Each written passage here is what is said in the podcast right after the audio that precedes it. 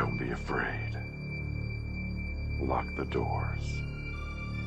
Turn out the lights. And climb into bed. It's time for Hillbilly Dead Time Stories.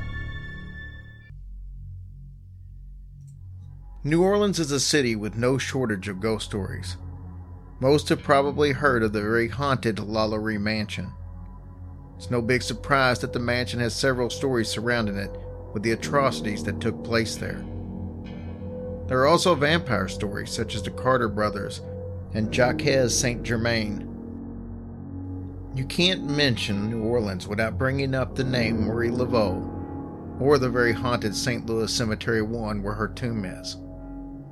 With that being said, there's another tomb in New Orleans that gets a lot of attention.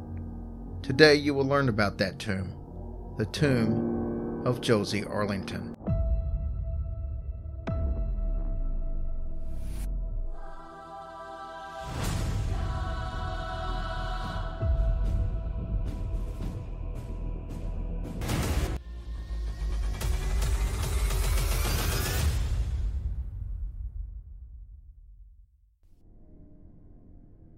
One of the most famous ghost stories is that of the death and burial of Miss Josie Arlington.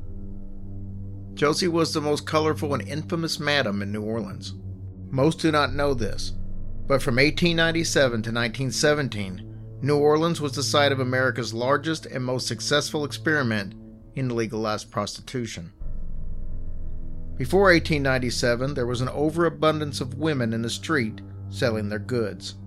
This was very concerning to the city's forefathers. Realizing that they would never be able to completely do away with the practice, the logical step was to find a way to contain and control it. Alderman Sidney Story had the best plan. The plan was to create a 38 square block area where prostitution was legal and could thus be controlled. Alderman Story was not pleased with the fact that the area was named Storyville after him.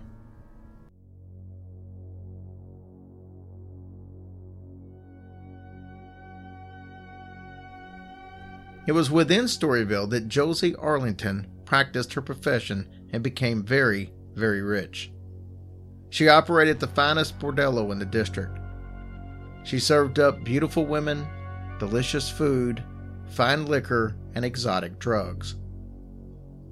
Most of Josie's clients were the cream of New Orleans elite society.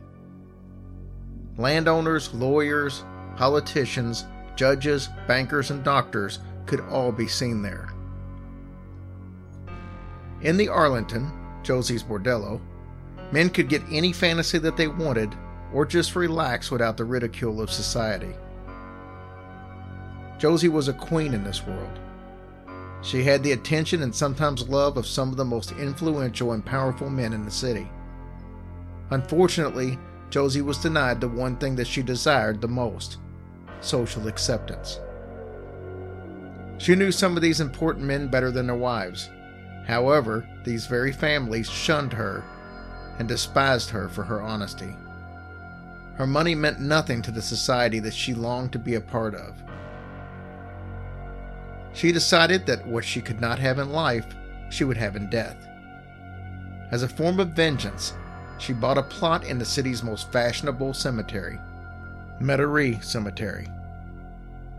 Here she raised a small hill and erected an ornate red marble tomb topped by two blazing pillars. On the steps leading to the tomb, she had a bronze statue of a woman carrying a bouquet of roses climbing the stairs. The statue has its back turned to the family plot surrounding her, as they had turned their backs on her. The tomb sat high enough to overlook many of the men that she had once known in life. Needless to say, the tomb and the statue caused a virtual scandal. Many hated the fact that their fathers or grandfathers knew that woman in life, but to lie in death with her was a complete insult. No sooner had the tomb been completed in 1911, the story started. Some people from town drove out one evening to take a look at the monument. What they saw completely shocked them. The tomb seemed to burst into flames. Fire danced all over the top and the sides.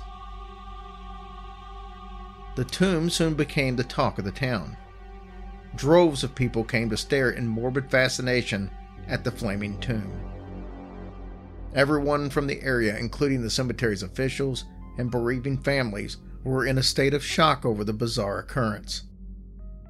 Scandal followed Josie Arlington, apparently, even in death. As if a burning tomb resembling the gates of hell wasn't enough for a woman with her scarlet reputation, Josie was not quite done with her vengeance. She died three years after the tomb's completion and was promptly buried inside. Almost from the exact date of her internment, spectators started to report a second peculiar event. Many swore that they actually saw the statue move. The tales reached a climax when two cemetery workers, Mr. Totkins and Mr. Anthony, swear that they saw the statue leave the steps and wander around the other tombs. They claim to have followed her down a path until the statue disappeared. According to Mr. Henry Gandolfo, author of the Metairie Cemetery, who was employed at the cemetery for over 60 years, the flaming tomb was an optical illusion that was caused by a swaying light that once marked a toll road. The reflection of the moving light upon the red marble made the tomb appear to be on fire. He says that when the light was removed in the 1920s, the phenomenon stopped. Mr. Gandolfo denied any stories that had the statue moving. Regardless of his claims, many old timers in New Orleans claim that the tomb of Josie Arlington truly looked to be on fire for many years after her death, and on certain nights you can see the flaming tomb even today.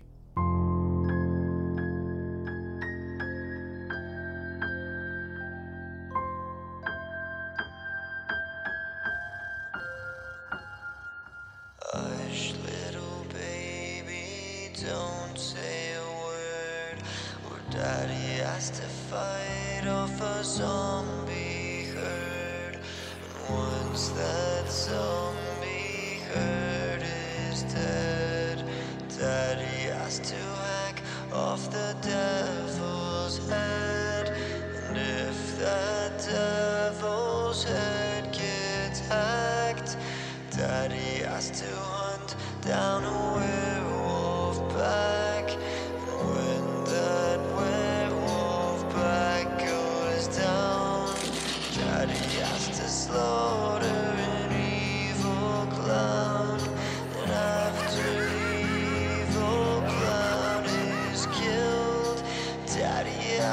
killed,